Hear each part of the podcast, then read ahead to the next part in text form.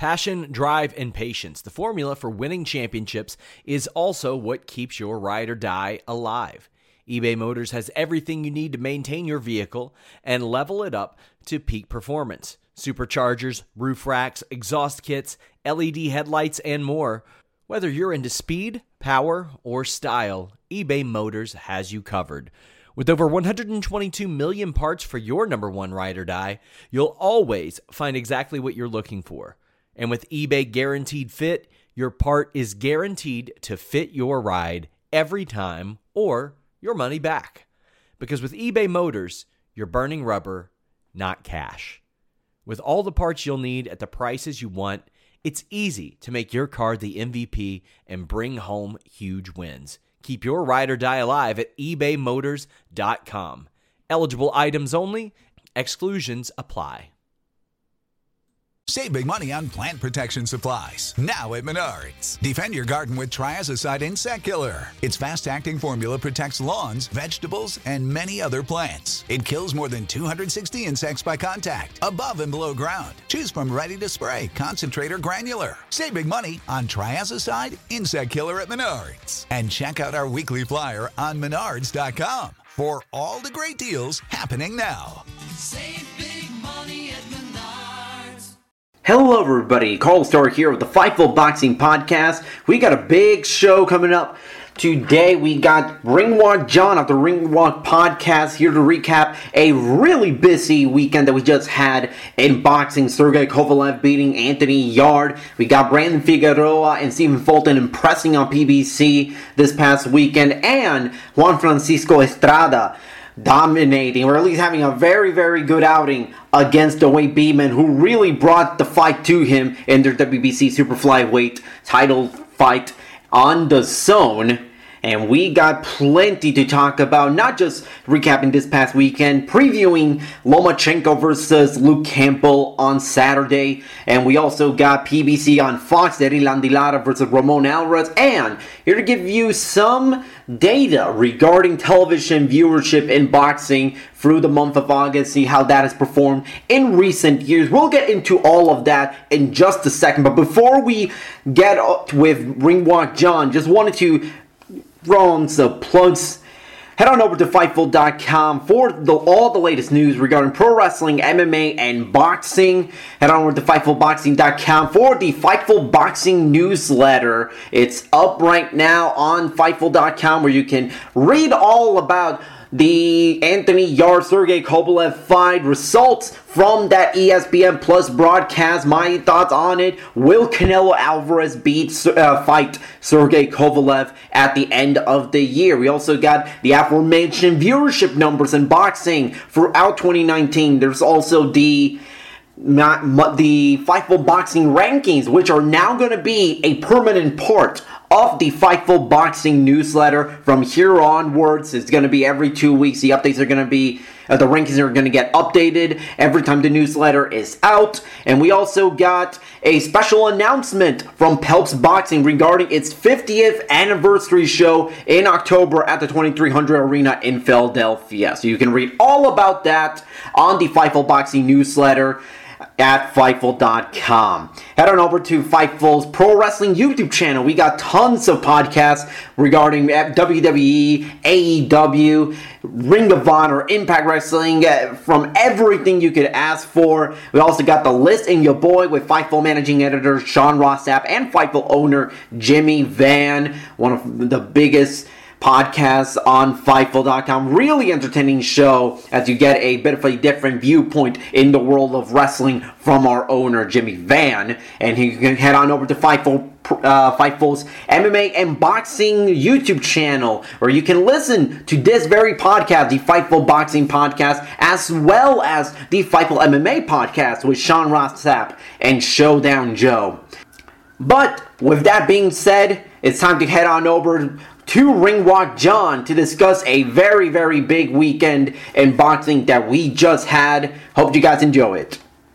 And joining me on the Fightful Boxing podcast is a three time podcast co-host, at least for the Fightful Boxing podcast, Ringwalk John from the Ringwalk podcast. Ring- John, how are you doing? Thanks so much for coming on here. You are, I believe, now the all-time leader in guest appearances on the Fightful Boxing podcast. I believe you broke a tie with uh, Fightful feature writer Joe Holbert and WBC welterweight champion Sean Porter. So at least you got one up on Sean in that regard. Anytime I can take one over Sean Porter, I'm going to do it. I'm going to claim myself as lineal champion then and uh, wear that belt proudly. Thanks for having me on, Carlos. Absolutely, listen. I always have a lot of fun talking boxing with you, and you're extremely knowledgeable about the sport. Love listening to your podcast. For anybody listening in, I highly recommend checking out the Ring Walk podcast. Lots of great content in there. With you know, John talks to a lot of different people. Just recently, he spoke to Stephen Fulton, IBO Super Bantamweight champion. He spoke to Blair Cobbs, who is just an absolute superstar in the making, just by personality alone. And and he's he's spoken to a lot of people, so I highly recommend you guys check out the Ring Walk podcast. But John is here. We got a lot of boxing to basically recap. It's been uh, it's been one of the busiest weekends I can remember, and I can't remember a weekend in for the last few months in which we had so many different fights from all over the world. And I think probably the one that caught the attention of most people for more reasons than one is this Russia card in Chelyabinsk, where Sergey Kovalev survived probably the biggest scare that he's had in a very long time inside the ring and beat Anthony Yarde to retain his WBO light heavyweight title. There is there's I have a lot of thoughts on this fight from you know from Yarde's perspective, from Kovalev's perspective, from what's to happen next. But I'm curious to see what do you think of the fight? The whole story of this fight was Anthony Yarde's preparation, I guess you can call it lack thereof. You know, with the fact that he didn't spar at all, that his trainer is, you know, was acting as if he was the one that's going to get in the ring with Sergey Kovalev. Just wanted to get your thoughts on Anthony Yarde's performance against Sergey Kovalev. Well, the thing is, leading into the fight, even as somebody that likes to bet the fights, it was surprising to see so many people backing Yarde. And the conversation leading into Kovalev, especially the, this last week, was that his trainer did not believe in, in sparring. And while he's had him spar lightly before, he has his own system, and he's very outspoken about it. He had been on uh, just a, a number of different broadcasts talking about the way that he does things, that his knowledge and his training and his understanding of the spider is superior to anything else. And it, it really makes you question. Whenever anybody bucks uh, a 100 year old trend of you know, you just spar.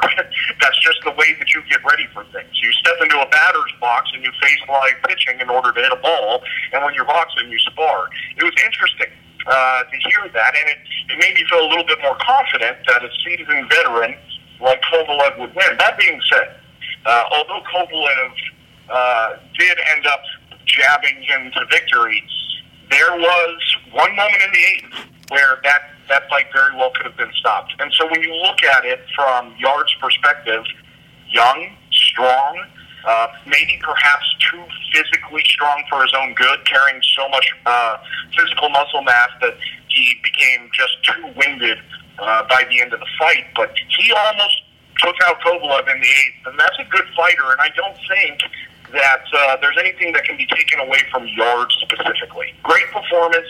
Uh, people will question the training and what might have happened had he been in a position where he had different training. But he was uh, everything that people thought that he could be. He went up against a all-time great like Debbie and almost took out a victory in his hometown uh, in Russia, and that would have been uh, that would have been pretty spectacular. So I have nothing but kudos, and he he looks like he's going to be a legitimate contender for a while.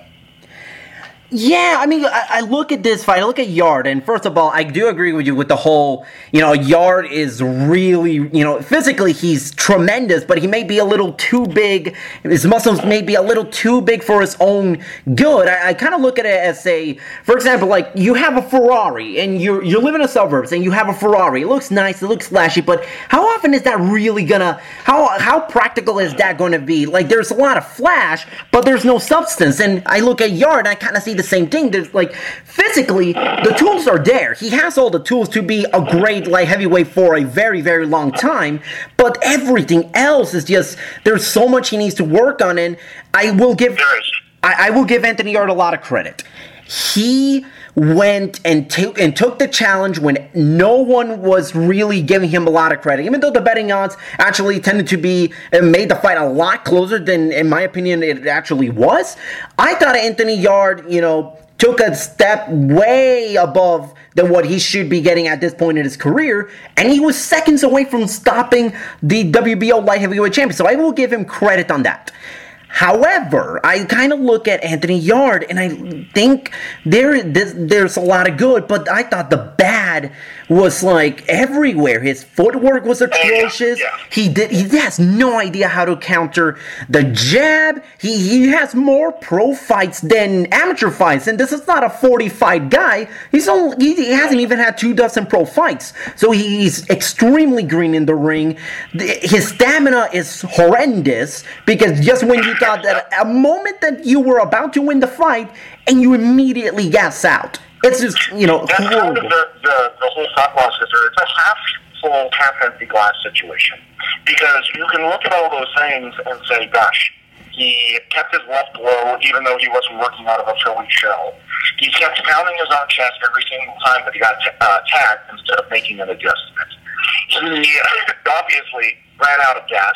He only threw a couple of jabs throughout the whole fight, and yet almost beat Kovalev in his hometown. And so it's one of those things where you could say, "Gosh, dude." All these basic things, the, the glaring, like you were saying, the glaring bad, and yet he was that close. And so one wonders if, if there was a different training, uh, if if something could really, you know, skyrocket for a guy that almost took him out, uh, despite all of those glaring glaring omissions from his fight game. Uh, it was it was interesting, and and it served because of those problems that he had, just to be one of the more entertaining fights of the last few months. That was just a fun back and forth, and uh, uh, and just really exciting TV. That was great. I, I agree, and listen, I think, in my opinion, I think Anthony Yarde's potential can be fulfilled if he makes like I think he needs to get rid of his trainer. I think he needs to make a complete overhaul on his training team. You know, first of all, get some sparring under your belt because you're way too green to be going the no sparring route. In fact, I'm pretty sure every boxer in history is too green to go the no sparring bout when you're going up against a guy like Sergey Kovalev. But I digress. From the Kovalev perspective, I thought he looked really good, and I thought that this new Sergey Kovalev that we are seeing after that first Eleider Alvarez fight, he has looked tremendous, and I give a lot of credit to Buddy McGirt for keeping him not just disciplined, but making sure he doesn't revert back to being Crusher Kovalev, because at this stage of his career, if he does try to go for a knockout, kind of like how he did in the past years prior, smarter guys, younger, stronger guys are gonna catch on and take him out. And we saw that against Eleider Alvarez, and in a way, we kind of saw that with Anthony Yarde in that eighth round, as you mentioned. But now Buddy McGirt has kept him in check. He's done a tremendous job. After the first Eleider Alvarez, uh, the rematch against Alvarez, I thought Kovalev made a strong case to be the best light heavyweight in the world today. I don't know about right now because there were a couple of things that concerned me, mainly the way he just didn't react very well to getting hit to the body. And this is not a new observation. This has been something that we've known for, for quite a long time. What do you think of Kovalev right now and where he stands among the like heavyweight elite? We're to find out where he stands uh, against his contemporaries here by the end of the year. Uh, what with uh, the upcoming fight uh, in Philadelphia Uh, I'll be covering that on ringside. Uh, the Postic better be a fight. Um, as far as Kovalev, the one thing uh, that you could see readily, uh, physically different, uh, was that he did not come in with any extra uh, punch. He was coming in probably the best looking uh, from in his core that I've seen. Um, his jab was fantastic. Um, I would have liked to have seen a little bit more of confidence, and I think he, he was afraid of Yarde's power early. Um, the uh, the other thing that I noticed, Kovalev, when he has been getting hit in his past, does not tie up uh, very well. One of the things that Buddy seems to have, uh, I don't know, out and out fixed, but in the eighth, when he was getting into trouble, two specific times, he very much so leaned and clinched. And there have been times for Kovalev where he has not done that. That puts him in a position where he was able to get through and end up surviving and then thriving uh, because Yarde was gassed at that point. Um, if he were to fight somebody, say like a better Beterbiev, uh, who is got all of the youth and probably all of the energy to go much farther than what Yarde did, or somebody who is very well trained, uh, like Gvozdyk. I, I, I don't know. Uh, that is the, the great uh, unknown, and I think it's going to stay an unknown because it does not look like he is looking to fight any of those guys. It looks like he has a payday coming up uh, against uh, one Canelo Alvarez. Yeah, and, and, in my opinion, I'm looking at this whole Kovalev Canelo situation. Obviously, they tried to make that fight happen, it didn't work out. This time around, I feel like there is a lot more confidence from the Kovalev team that they are going to make this fight happen. And I think it's mainly because they no longer have to worry about having to pay Frank Warren, who is Anthony Yarde's uh-huh. promoter, and Yarde himself, a, what I would imagine would be a seven figure step aside fee just to make that fight happen. But the, I'm just looking at it from the Canelo side. I think he's also pretty confident that he's not that he could make that fight happen, but also beat him because I look at that fight and I thought, you know, this Kovalev that we saw, by the way, is still very, very good. But I think he loses to Canelo Alvarez, and I don't think it's gonna be like extremely closing competitive. I think Canelo handily beats this Sergey Kovalev because Canelo Alvarez is such a great body puncher, and we know how Kovalev reacts to getting hit to the body. And unlike Yarde, Canelo is not afraid to go and attack if he sees an opening right from the get-go. We saw that in the fight against Rocky Fielding. Rocky Fielding tried to attack Canelo Alvarez on the inside, and that didn't work out, and resulted in Alvarez needing a couple of rounds to beat uh, Rocky Fielding. So I kind of look at this fight, and I think Canelo wins this, and he approached this from a very smart angle because now we kind of know how that fight could potentially play out, and now there's no obstacles left for making Canelo versus Kovalev happen What do you think? Well, the fight uh, one should have been made if the if the uh, promotions on Golden Boy side had uh, come to them with their final offer first. It probably would have been. But you're right. The, the money split just wasn't going to work out to make that fight happen then. Uh, which actually works in Canelo's favor because now uh, Kovalev has been pushed in the distance, and if they do end up making that fight when they want to, which is only a couple of months away, it's kind of sets it up perfect uh, for Canelo. He's a legacy chaser. He would love to be able to claim that he went up there and got that belt. Uh, and you're right, uh, the, the blueprint has been there, uh, that you put water in the basement against Kovalev, and that's the way that you're going to be victorious. Uh, when they were discussing uh, Kovalev originally, I said, well, of course, uh, Canelo has had lingering knee issues. Now, the recent videos have not shown him with the uh, what has become commonly seen the, the, the wrap on his knee. Um, but a slower uh, fighter that uh, he would be able to uh, stick with and obviously uh, work inside, which he's so well adept at, uh, favors him. And I do know that uh, as far as what you know the uh, fellows over on Vegas think uh, Canelo opened uh, more than a three to one favorite, and at some books now, especially the UK markets, it's looking up uh, anywhere from six to seven to one, which is a huge favorite. And for a fighter to be going up a couple of weight classes and be that large of a favorite, it is obvious that most in that side of the professional game think that this is not exactly the easiest fight, but definitely one that Canelo will win. And I, I have to think, uh, despite what we've seen from Kovalev and that he's a great champion uh, with a great jab, uh, Canelo at this point, uh, arguably aside from his knee in his prime, uh, would do very, very well against Kovalev. But still a fight that I would want to see. Same here. I would love to see Kovalev versus Canelo make that fight. And I would love to talk to you about Kovalev all day long, but there is so much you have to recap. And the other big card today, or at least there are two other big cards that I want to get to you at the very least. One being this PBC on FS1 card that we saw over the weekend, Brandon Figueroa against Javier Nicolas Chacon in the main event, but you were also pretty invested in the co-main event, which features Stephen Fulton taking on Isaac Vel, um, Isaac Avelar. I don't know why I, I blanked out on the last name, but yeah.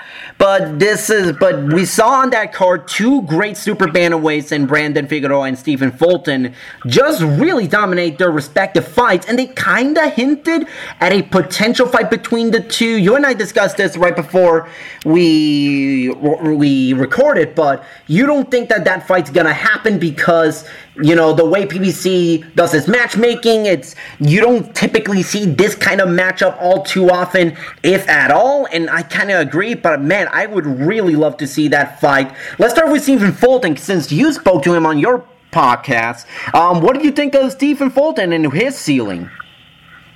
So, first of all, I got the chance to. Fulton was off TV on the Williams Hurd uh, card, and I was covering that uh, earlier this year.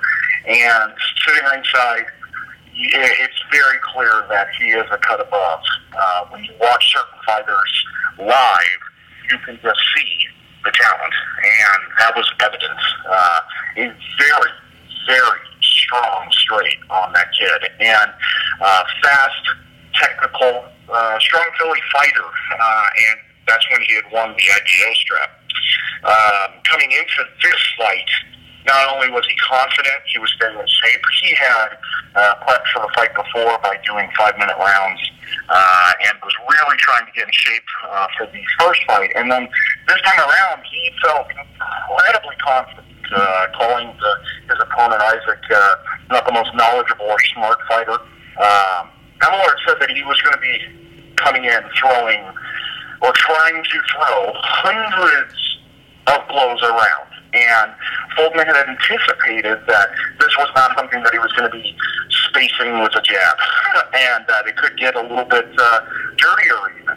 Uh, the uh, shot that he had landed, uh, it wasn't the first time that he had gone, uh, you know, to the breadbasket, but the shot that he landed was so powerful and a real wake-up call. Uh, a lot of guys, you know, at 122 aren't going to be, you know, putting a guy down like that. And he did against another undefeated fighter. I think this was the sixth defeated fighter that he went up against in row.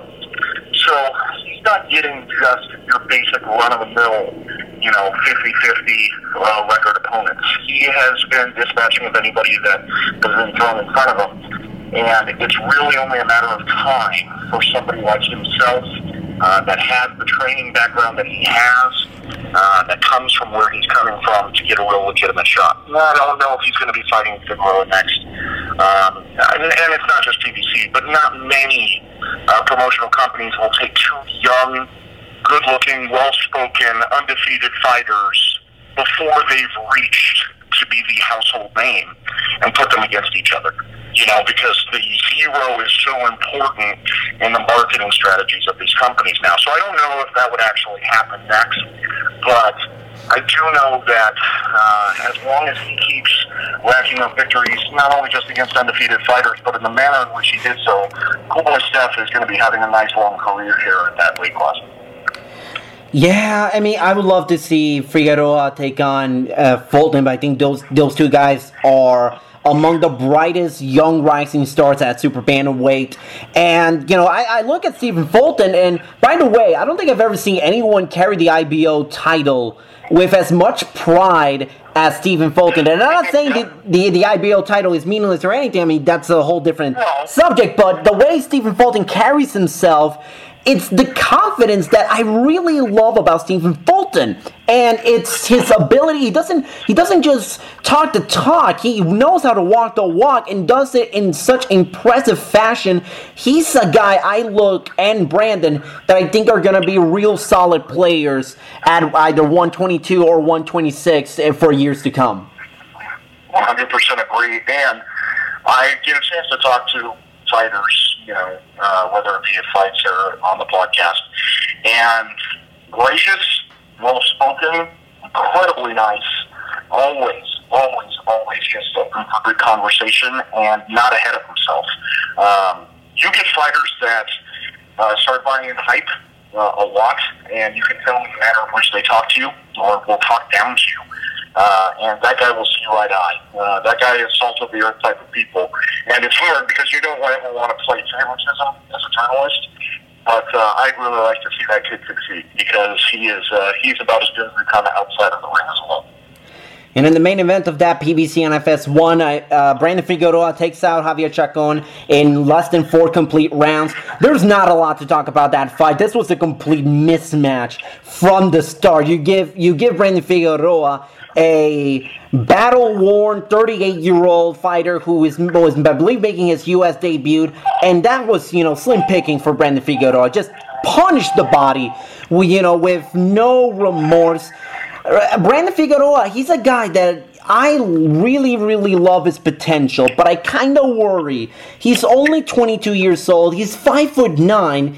You gotta think at some point, with as you know divided the super bantamweight division is, and given that there are no world champions uh, fighting under the PBC umbrella, you gotta think that fe- you know, going to featherweight would probably be in the books for him in the next couple of years, don't you think?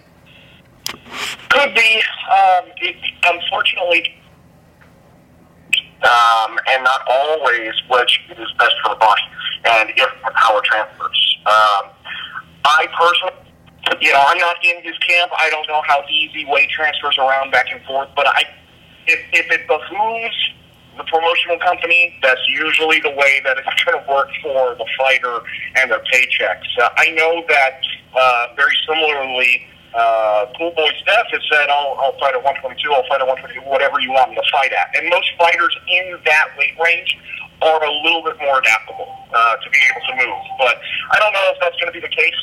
Um, I sure would like to see, uh, before fighters move, uh, I would like to see them contend for major belts and make their, you know, stake their claim there before moving up, but that's yet to be determined. And, uh, you know, if, if either, if, if Al Haymon and, and PBC and Co decide we think that there's more money to be made or more of a future or more marketability, that's usually what dictates it over anything else. Yeah, I mean, look, I, I say this because I mean, you, it's hard to see guys of his height really stay at 122 for too long, unless you're Rey Vargas, in which case I don't know. But yeah. um, but yeah, I mean, look, Brandon Figueroa is, is he has all the tools. I mean, he's young, he's very good looking, he's very talented, he knocks people out. There's a lot to like uh, uh, about him. So I think PBC are gonna take the slow route with Brandon Figueroa because there is a lot to like about him, and it's and I, I think PBC is going to be try to be a little cautious and not to try to put him a, too much into the fire, so to speak, when it comes to fight facing top ten guys at 122 pounds. Yeah, I would agree with you. So, lastly, I do want to talk to you about this DAZN card in Mexico. You know, it's funny, you know, we get a made a card with Juan Francisco Estrada in the main event on DAZN and his homecoming, and that ended up being like the third most important event, or fourth if you count the Kosei Tanaka Jonathan Gonzalez fight from earlier in the morning. Uh, there was there was a lot. I mean, Estrada beats Dewayne Beamon, but Beamon really brought the fight to Juan Francisco Estrada, and it was a it was a fairly competitive fight at times, and I, I don't want to say Beamon was was close to beating Juan Francisco Estrada in the same breath that Anthony Yarde was seconds away from beating Kovalev. But this fight ended up being a lot closer than I think anyone really thought it would be when you're looking at this matchup on paper. But now Estrada wins, is now gonna potentially face Calify in a title unification. Uh, what do you think about this fight and Beamon just surprising pretty much everyone in you know based on his performance against Estrada? So there was a few things that I knew about this fight coming to it. Uh, on my podcast, I, I always do a prediction part. Uh, it is horribly unprofessional for a journalist uh, to usually bet on the fights, but uh, you know, boxing's a little bit different. So I do, I do find myself wagering from time to time, and I had told the people on my podcast, listen, Estrada's a top ten pound for pound fighter. Uh, there's no reason to believe that he would not win. However, I did say if you want to put a small bet on Dana. One, uh, there had been uh, some leakings that had gotten to me that Estrada's camp was trying to negotiate a catch week in the final week uh, before this fight. Uh, that there were some problems with weight. It ultimately was not agreed upon because uh, Beamon wanted to fight for the strap. Um, he was uh, Beamon was in shape and ready to rock and roll, and that was obvious. Um, I believe that some of the wind had come out of his sails when first knockdown had happened in the second. Uh, that could have been argued that was not a knockdown, uh, and that kind of changed his game plan, uh, where he was a little bit more aggressive uh, than even he needed to be, although he is an aggressive style of fighter. Uh, and it was a good fight. Um, it, it, it's hard being one of the best in the world because you're always going to face the best of your opponent uh, coming into it. So uh, while I thought uh, that the uh, strategy was shifted a little bit after that uh, that second round, uh, Estrada was able to handle a real firestorm from a veteran, and uh, that's what you would expect from one of the best in the world and the best in his weight class. And yeah, I would like to see him. You know, it's hard. You every time that you bring up Estrada, you're going to bring up Sor Rungvisai, and and you'd like to see Gallo go after him one more time just because the fights were so good.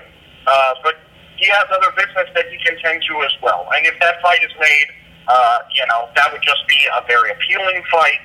Uh, you like to see, you know, top competition go up against each other. He handled his business at home, perhaps not as easily as he would have liked to, uh, but like I said, when you are one of the best in the world, you're going to be fa- facing the best of your opponent, and that's what he got out of Beamon. I agree, and listen, and I I thought Estrada didn't look as crisp as he did against Sor Rungvisai in the rematch, but there that, that's always been my thing with Estrada. At times, it almost seems like he is a bit of a um he, he kind of a bit inconsistent when it comes to performing at his best. Now, whether or not you know this was the case that he wasn't dealing with the weight with the weight cut well or for whatever reason or just Beamon was just really at his best on that night. It, it almost felt like Estrada kind of needs a top five top three guy to get that kind of performance that we saw against Sor Rungvisai back in April. Does it not seem that way? It's hard, especially, and you know this, at the lower Say goodbye to your credit card rewards. Greedy corporate mega stores, led by Walmart and Target, are pushing for a law in Congress to take away your hard earned cash back and travel points to line their pockets. The Durbin Marshall credit card bill would enact harmful credit card routing mandates that would end credit card rewards as we know it. If you love your credit card rewards, tell your lawmakers hands off my rewards. Tell them to oppose the Durbin Marshall credit card bill.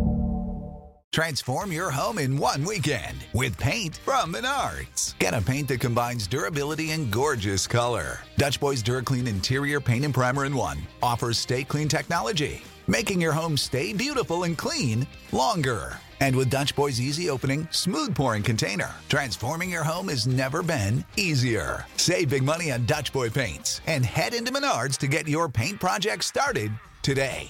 Save big money at classes where it's not like you're always getting these dynamic knockouts and where, you know, the speed and the competition is so high class that sometimes you can't differentiate. And so sometimes as somebody that's watching, you see, you know, you, you know the top names, and when you come out victorious against the top name, it's seen as a, you know, incredible performance and something that establishes you there. Whereas there are a lot of guys in those weight ranges that can give you a hell of a hard time, and you don't get as much kudos when you get those victories. Um, I was surprised to hear that Estrada was having some issues with his weight. Uh, that was surprising. Uh, I don't know if that's because of a lack of urgency, uh, you know, a lack of focus. I, I wouldn't go that far yet, uh, unless that becomes, you know, uh, a reoccurring situation. But I think now you'll probably see Estrada face a top name, uh, and uh, whether that's you know where if he's going into a trilogy or not, that's yet to be determined. But there's nothing that takes for me takes him out of my top ten pound for pound. Uh, he's a fantastic fighter. He's proved it time and time again. And uh, yeah, um, perhaps just how good is he, we will see uh, when he faces uh, top flight competition next. Now, before I let you go, obviously, this whole past week, these past couple of weeks have been very crazy in the world of boxing. Do you have any last thoughts before we before we let you go? Whether it be some uh, fight that we haven't discussed yet, or some news that happened in the world of boxing, you want to get you know share your thoughts with? Man, you could go on for days and days. Whether it's Ruby, Joshua, uh, it's it's a very active time. There was an article on, in the LA Times uh, by a local hack, Dylan Hernandez, a little clickbait article saying boxing is dead. But when you see the fights that are coming up uh, in the next, you know, gosh, the final quarter of 2019, it is unbelievable. And there's so much good that's coming on. Uh, I would just advise anybody that's listening uh, to get ready and get strapped in because starting in mid-September, and going all the way through, it looks like to around Christmas time, there is top flight action and top fights, and it's just an exciting time. And uh, Lord knows you and I, uh, both uh, on our own podcasts and together, are going to have a hell of a lot to talk about and be excited about. So, uh, yeah, that's uh, otherwise, Carlos, we're going to be probably hopping into another 30 minute podcast just talking about uh, all the different things that are uh, yet to come. So, uh, yeah, just too much good going on in the sport of boxing to even try to break down and pick one item, my friend. The Ring Walk podcast, where you can listen to John every single week, has a lot of guests on the regular. Yes, we mentioned he had Stephen Fulton, he had Blair Cobbs, who fought on a Golden Boy Promotions card not too long ago. Great stuff. You can listen to John at the Ring Walk podcast. John, where can people find you on social media and where can people read your work?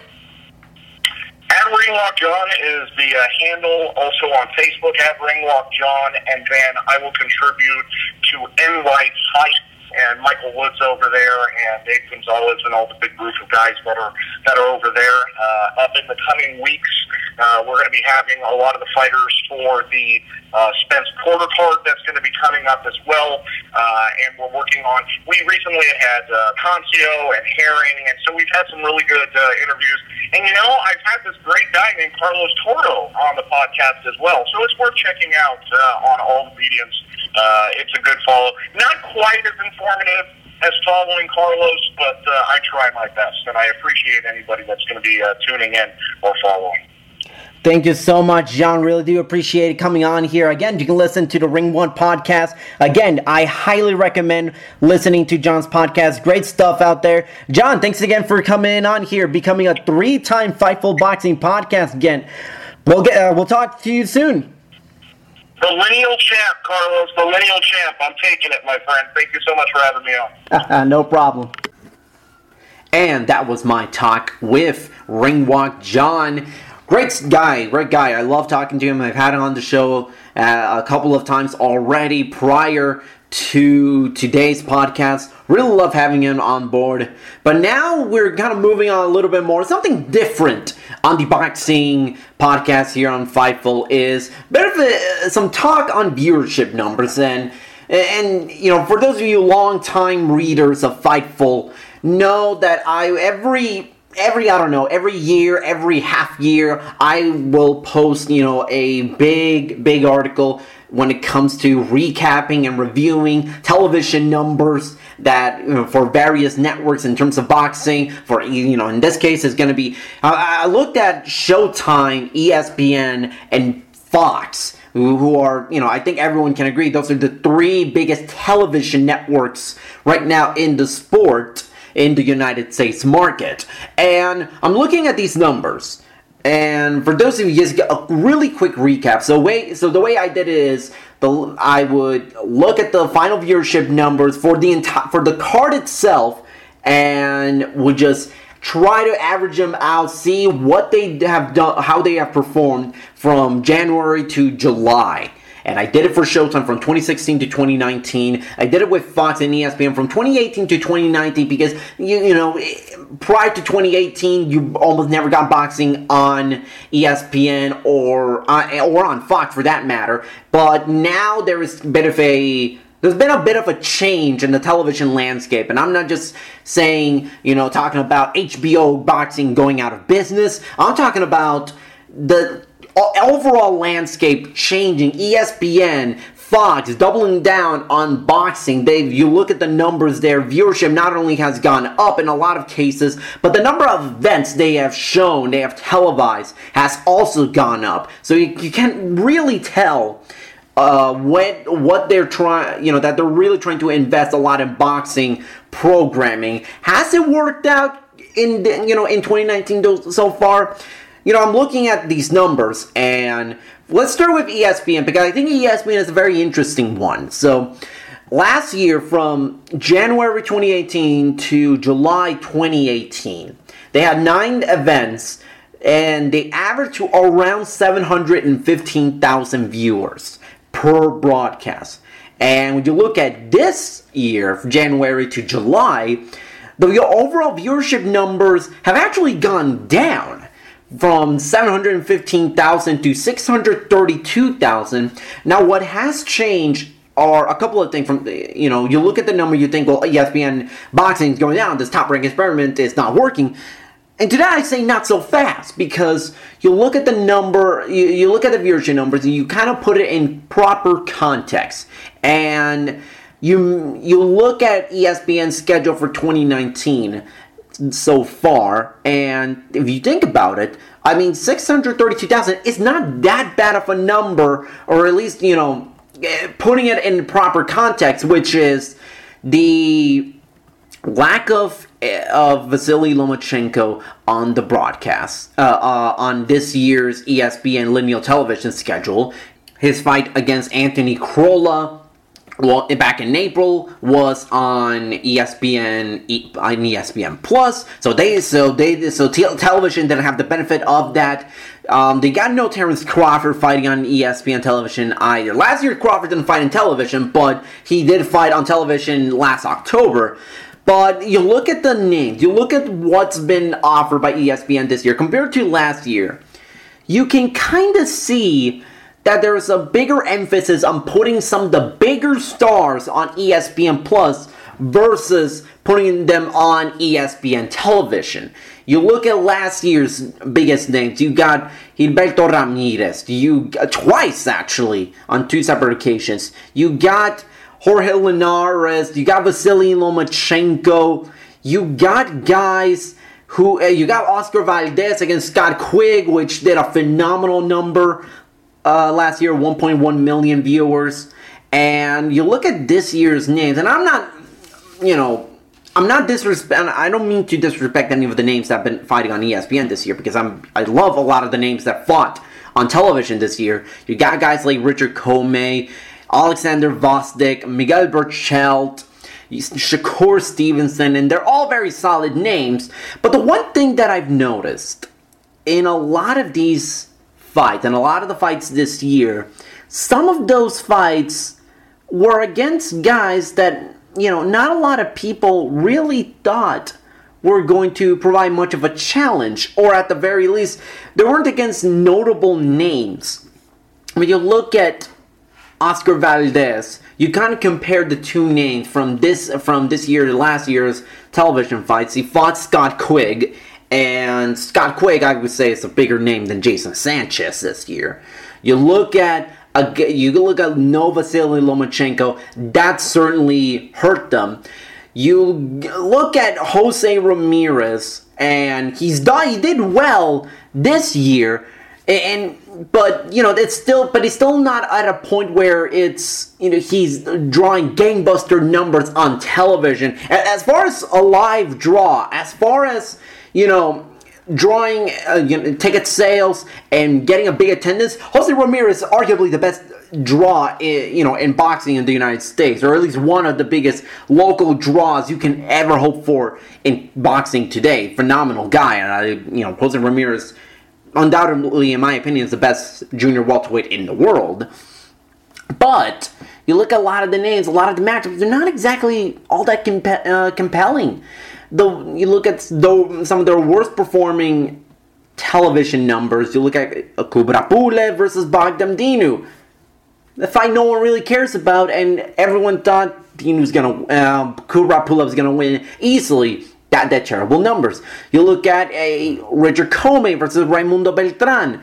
You know, that was an interesting matchup, but Raimundo Beltran missed weight and the belt was kind of essentially not on the line between, you know, in that fight against Richard Commey and Raimundo Beltran for the IBF lightweight title. 490,000 viewers. Shakur Stevenson versus Alberto Guevara. Shakur is a phenomenal featherweight contender. I love him. I think he's going to be really, really good. I think he's going to win a world title at some point in his career. But you look at his opponent, Alberto Guevara, 530,000. You know, not, not, not that great. And you look at last year's fights and they do they are they were a little more compelling in some regards. There were a lot of you know you look at for example jesse magdaleno versus isaac dabe. Really good fight. Really good matchup. It did 701000 viewers. Jorge linares versus vasily lomachenko did over a million. Oscar valdez versus scott quigg that did over a million. You look at you know it's it's a combination of a number of things. It's a combination of espn putting some of their bigger stars on the plus and on pay-per-view versus as well as you know just a lot of bad matchups being done and that's kind of hurt their viewership. I don't think top rank or espn are in trouble. I don't think so because their priority now it seems like their bigger pri- the bigger priority is making sure they get those espn plus subscribers up. And it has been going up for a very long time. I believe it's uh, over two million subscribers, which does very, which is very, very good for for ESPN. Um, it's you know the UFC deal worked out worked out well for them. They got Tyson Fury fighting on ESPN Plus, same as Lomachenko. So they got plenty of big names on the Plus, which I would assume probably maybe generate even more revenue for ESPN. In, uh, compared to what it would have done had those fights been put on linear television. And then uh, looking at Fox, I mean, the Fox numbers are very cut and dry. I mean, dude, there's there's no, it's not that there's nothing to look at, but you can see what's what the story with Fox is. Last year, Fox only did three shows from uh, PBC on Fox shows from January to July 2018, and those numbers range from 839,000 to just under 1.2 million viewers. But you look at this year, and it's obvious two things are abundantly clear. Number one, the uh, fact that Fox took many of PBC's biggest names from Showtime, that really did make a huge impact on Fox's viewership. And when I'm just talking, and I'm talking about the Keith Thurmans of the world, Sean Porter, Danny Garcia, the Charlos, Jarrett Hurd, you know, lots of big names out there that are now fighting on Fox instead of Showtime. So obviously, you look at those names, and obviously viewership is going to go up. That's really not much of a that that it doesn't take rocket science to figure that one out.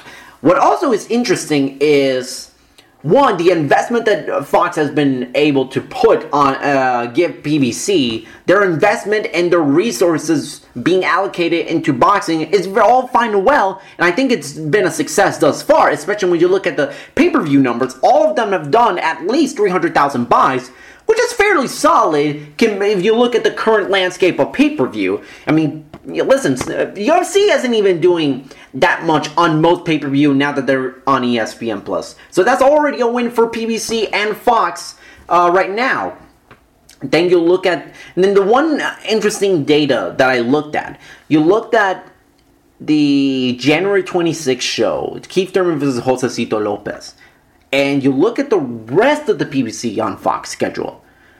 And uh, Keith Thurman versus Josecito Lopez on paper was not the the most compelling or the most competitive fight on paper, but it blew away all of the other their show, uh, all the other PBC on Fox shows this year. Why is that? Well, if you think about it, you know, look at the date that that fight took place, January 26th. You know, in the weeks and weeks leading up to the fight, that was right in the heart of the NFL season, which Fox has invested a ton of money into. And you look at that, you look at uh, the fact that Fox and the NFL, you know, have a existing television relationship, and you put fights during football season obviously Fox is going to take advantage and you know and promote those fights. And the one fight that really, really did promote a lot, thanks to the uh, thanks to the timing of it all, was the Keith Thurman fight. And that resulted in a huge spike in numbers. You look at some of the fights that the that Fox has heavily promoted. The Manny Pacquiao fight against Keith Thurman, that's done reportedly very well, around 500 in the neighborhood of 500,000 buys. Mikey Garcia versus Errol Spence Jr., um, a little more than 300,000, which is not bad considering both guys are first-time pay-per-view uh, fighters on you know in terms of fighting in the main event. And Fox heavily promoted that show with press conferences on Fox, with you know, lots of pre-fight programming, having the Dallas Cowboys be involved in the promotion. That did really well. So obviously, having football programming as a platform to help promote boxing is what's driving up some of PBC on Fox's biggest numbers, both in television and on pay-per-view. And then lastly, you look at the you look at the Showtime numbers, and it's and, and obviously and, kind of goes hand in hand with the PBC on Fox numbers because PBC, you know, that put a lot of their big names on Fox, not on Showtime anymore, and that's kind of resulted in a drop in viewership. Hasn't it's you look at from from 2016 to 2019. 2016 did an average of 374,000 viewers. 2017, that went way up with 521,000. You can tell what, and you can tell with, you know, the 2017 is when they really got a lot of big, big fights on Showtime. You're talking about Mikey Garcia, Adrian Broner, uh, you look Adrian Broner versus Adrian Granados. You look at uh, Anthony Joshua versus Vladimir Klitschko. Carl Frampton versus Leo Santa Cruz, a fight that a lot of people were really looking forward to at the time, and that went up 521,000 viewers. Then you go into last year, and that's when you really got a, a fantastic array of fights and stars fighting on the platform. You got Deontay Wilder versus Luis Ortiz did over a million viewers. Adrian Broner versus Jesse Vargas nearly a dead 800,000. Mikey Garcia versus Robert Easter 680,000. Just a, a bunch of really solid numbers for Showtime last year, and that resulted in 587,000 people to, uh, per card to tune in. But you strip away those names Mikey Garcia, Adrian Broner, and you, you took away a lot of these names, and you not only get a drop in viewership, but you get a drop in events.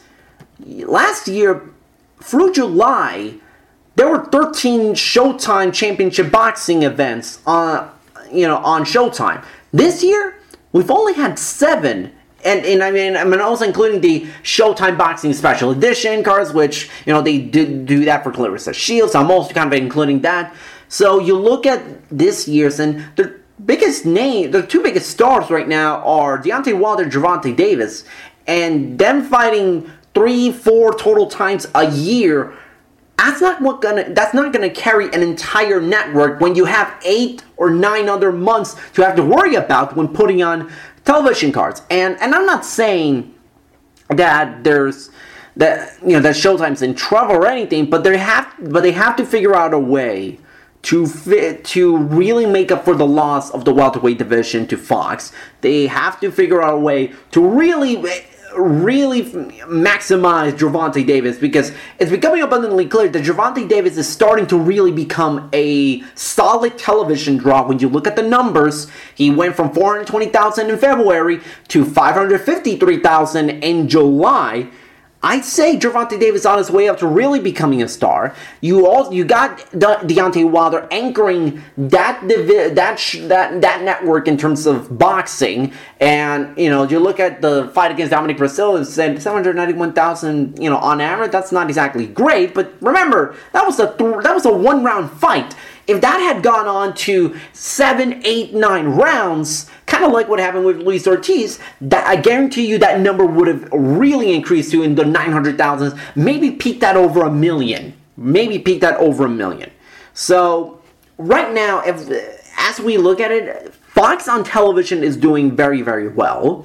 Showtime is in a bit of a rebuilding stage, and ESPN is simply trying to you know, strike out a perfect balance between putting on great fights on television while also focusing on ESPN Plus, which is where a lot of the big names are fighting on. So it's going to be very interesting looking at what these, uh, what the rest of the year has in store for these guys. And lastly, kind of want to talk about a pre uh, preview of this week's events.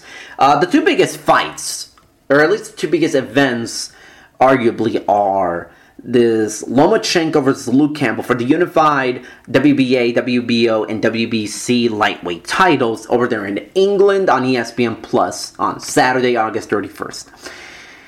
You know, I'm looking at this fight and it's kind of, you know, I don't want to say that this is going to be, um, you know, this is going to end up exactly like Lomachenko versus Anthony Crolla, that, you know, that we saw back in April or earlier this year where Lomachenko just dominated Anthony Crolla.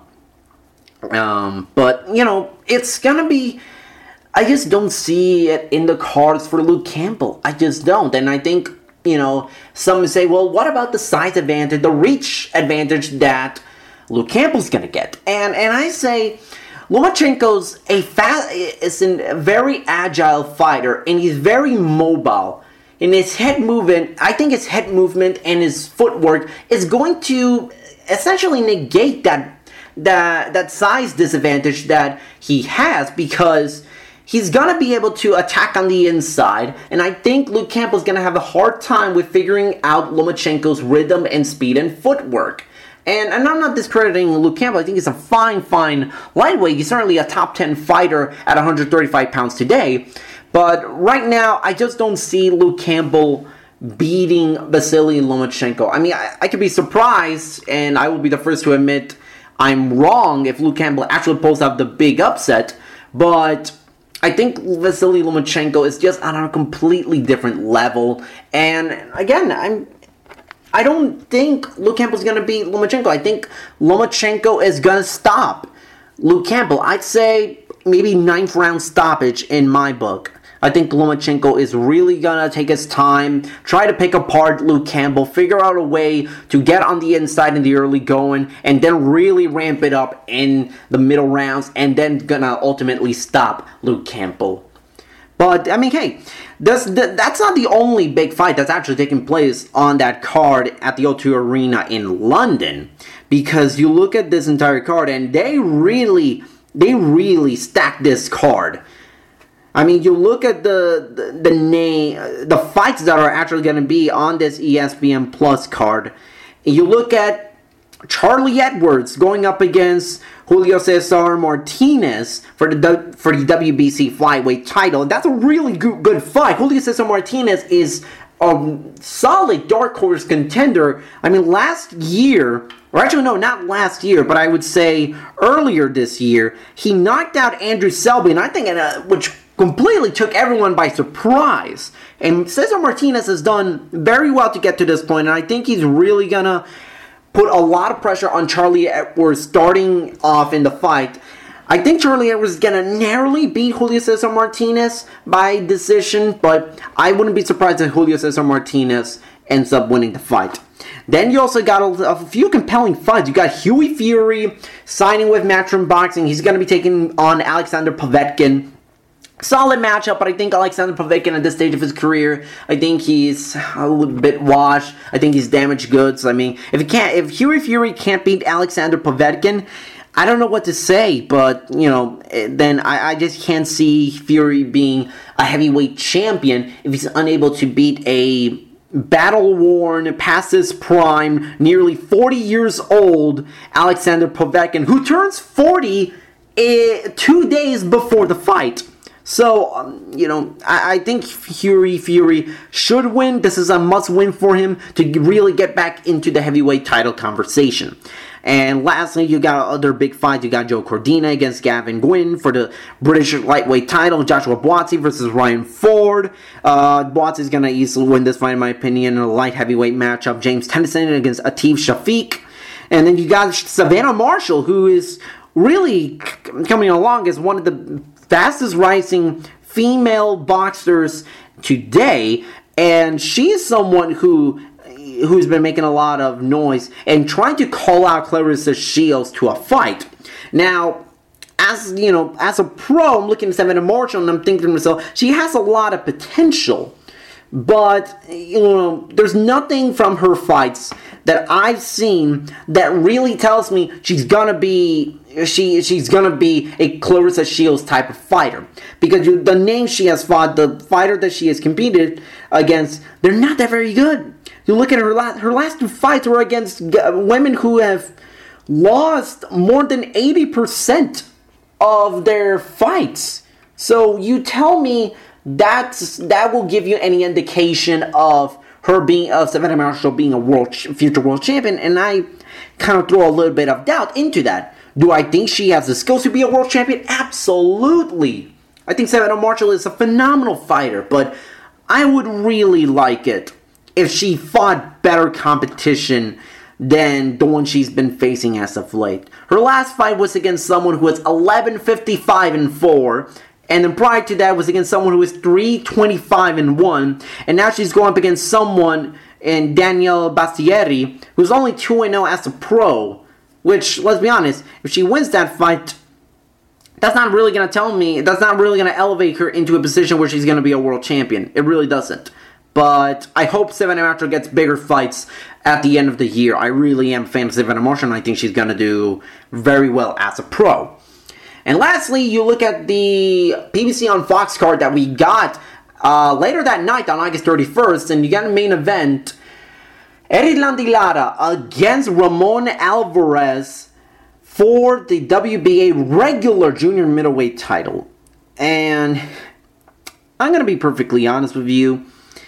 This main event, I'm not I'm not at all really interested. There's the, the novelty, the the only novelty that you have in this fight is because Ramon Alvarez is Canelo Alvarez's brother, and he's someone who's had a, a very decent pro career 28 7 and 3. That's not a bad record, and he's faced a lot of solid names. But he hasn't done anything in the last couple of years that really has shown you he's gonna he's gonna beat a guy like Erislandy Lara, who is still arguably a top five junior middleweight. Two fights ago, he got stopped by Brandon Rios, and then a couple of years ago, he lost to Antonio Margarito, who was almost 40 years old at the time, and you know still getting out of his five-year break from boxing. You know after losing to Miguel Cotto in the rematch. Then you look at his last fight against Jose Carlos Paz, who is always who has never been a solid contender. He's faced a lot of solid names, but he hasn't really accomplished much in the sport. He's faced guys like Yamaguchi Falcao. He's faced guys like Jorge Paez Jr. He's faced Jaime Munguia and Omar Chavez and Anthony Fowler. But uh, you look at a guy like Jose Carlos Paz and you think that a guy who should be competing for a world title would have wouldn't have that much of an issue in beating and Ramon Alvarez was only able to be to win a split decision. So I don't know. I'm looking at Ramon Alvarez, and obviously he's not as good as his brother, but I think Erislandy Lara is going to win this fight fairly comfortably by decision. I just don't see it in the. I, I just don't see this fight doing doing terribly well. But you look, but for those of you who are going to be in attendance at the Armory in Minneapolis, you guys are in for a treat because you look at the names that are competing on the undercard.